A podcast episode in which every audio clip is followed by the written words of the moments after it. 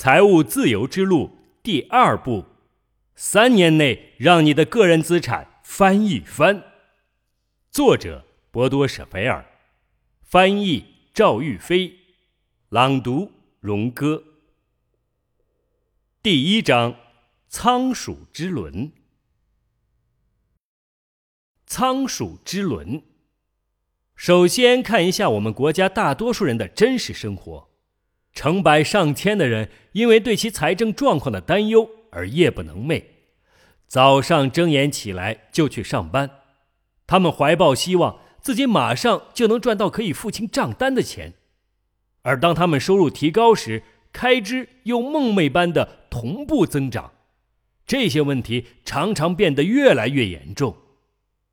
唯一的解决办法就是继续努力工作，你希望通过着多赚钱。最终变得节俭，但是生活水平同收入平行增长，负债日益增加，这些人就必须越来越努力而长时间的工作，才能保持生活水平，以偿付债务和账单。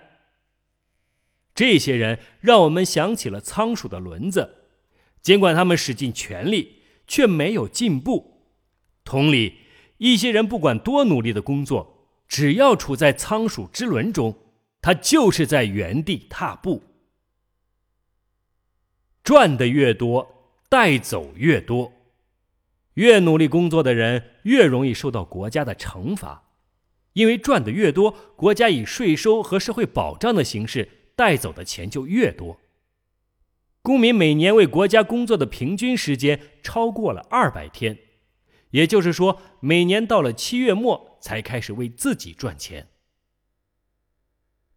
仓鼠之轮中的职员和自由职业者，处在仓鼠之轮中的许多人都是职员，他们印象中从来不为自己工作，而是为他人工作。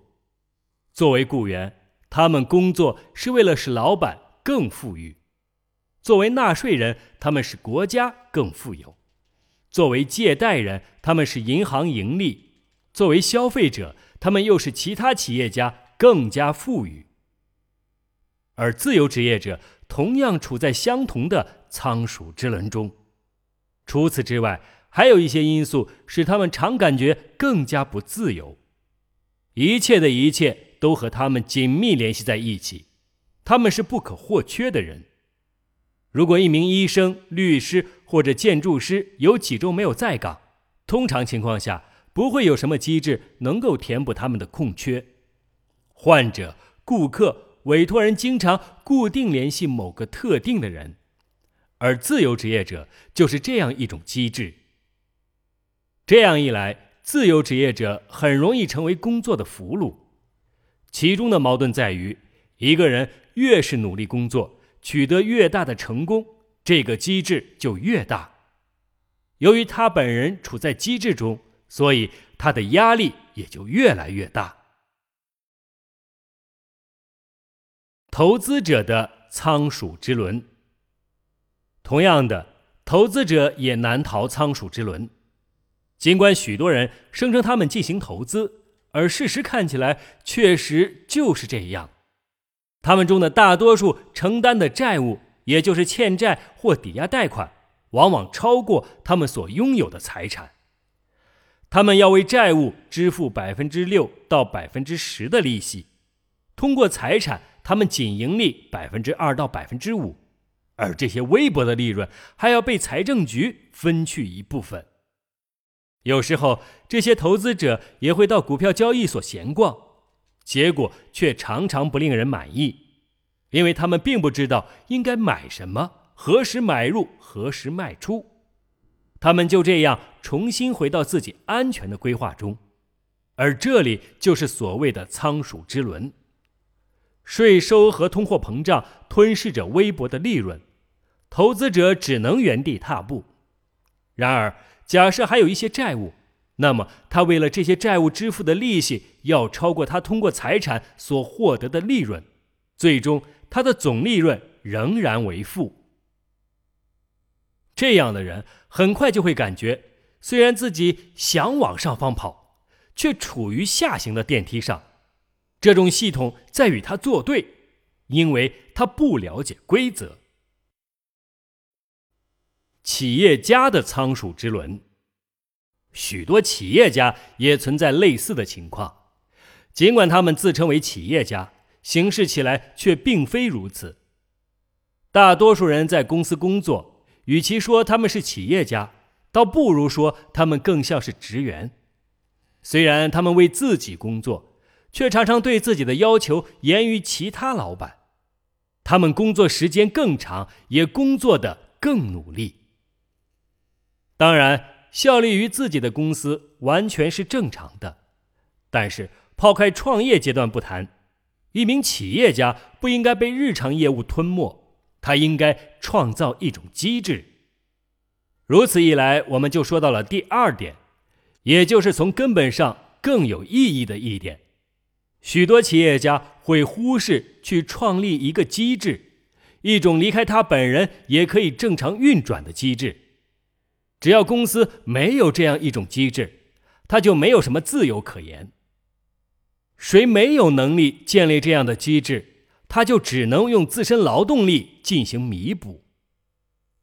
许多家族企业缺乏的正是这种机制，他们想来去自如的时候，却没有这种自由，他们完完全全和业务拴在了一起。如果一名职员不在岗，而没有人能够替代，那么他就需要做两个人的工作，这和我关于工作乐趣的想法完全不相符。对于每个会做饭的人来说，是同样的道理。他们都有能力烹制出比麦当劳套餐更加可口的美味，还更健康。但是，谁能够像麦当劳一样建立一种机制呢？在第十章，我们就来谈谈如何建立机制。最后，我想说的是，大多数企业家都没有确立一种退出战略，或者说，这些企业大多是不可售的。也就是说，他们不能待价而沽。一个不能出售的公司不是资产，而资产是属于这个公司的。多赚一倍的钱，在五角星图的所有领域中赚的更多的秘诀在于把自己定位成专家。谁不了解并且应用这个规律？那么他就被生活的实际意义忽略了。这样的人只能收获到实际属于他的一小部分果实。他常常挣扎在最低生活保障线的边缘，而不是过着本属于他的富裕生活。在第九章，你可以得到关于如何将自己定位成专家的指导，以及从事哪个领域的工作。多年来，我在研讨班上多次谈到这个话题。你应该了解一下那些应用了我的基本原则的学员的经历。经常有人实现了两年之内将收入增加两倍，而在这之前，这些人也曾在仓鼠之轮上原地踏步。具有批判性格的记者有时会心生疑虑的发问：“舍菲尔先生，一切真的如您所讲吗？”我很高兴邀请他们在我演讲之后给书签名的时候，在我身边待上一会儿，这总是令人激动的时刻。许多读者会对我讲，他们是如何利用我的想法和策略工作的。有时候我会听到一些很棒的经历，促使我前进的一大部分动力都是来源于这些读者的反馈。那些记者如果听到了这些，就不会有其他的问题了。你在哪里跑步？你还记得机场的传送带吗？不需要太大的努力，你就能轻松的超过传送带以外的行人。那么，你目前是以双倍速将你带向目的地的传送带上，还是在仓鼠之轮上呢？问题在于，处在仓鼠之轮上的人经常忙得意识不到自己的处境。局外人可以通过训练有素的眼光。很快了解到情况，但是仓鼠只是自顾自地跑着跑着。我们需要时间来分析我们的处境，然后采取重要的行动。我们反思的越多，我们能够赚的钱就越多。正如洛克菲勒所言，整天工作的人没有时间赚钱。仓鼠之人的描述是否有一部分也是在说你？欢迎加入我们。我自己有几年也是这样度过的。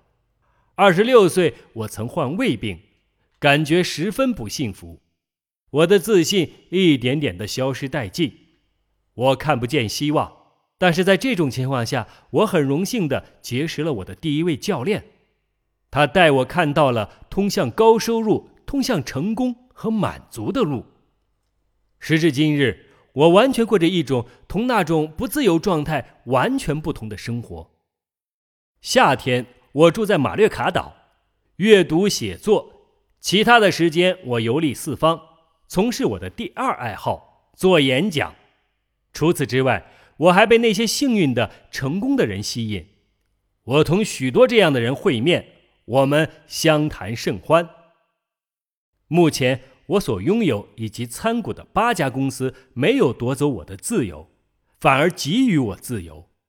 我至少有五六种不同的收入来源，每一种都能使我生活安稳，其中包括顾问收入、投资分红、稿酬、演讲收入、不同公司的分红。我是如何做到这些的？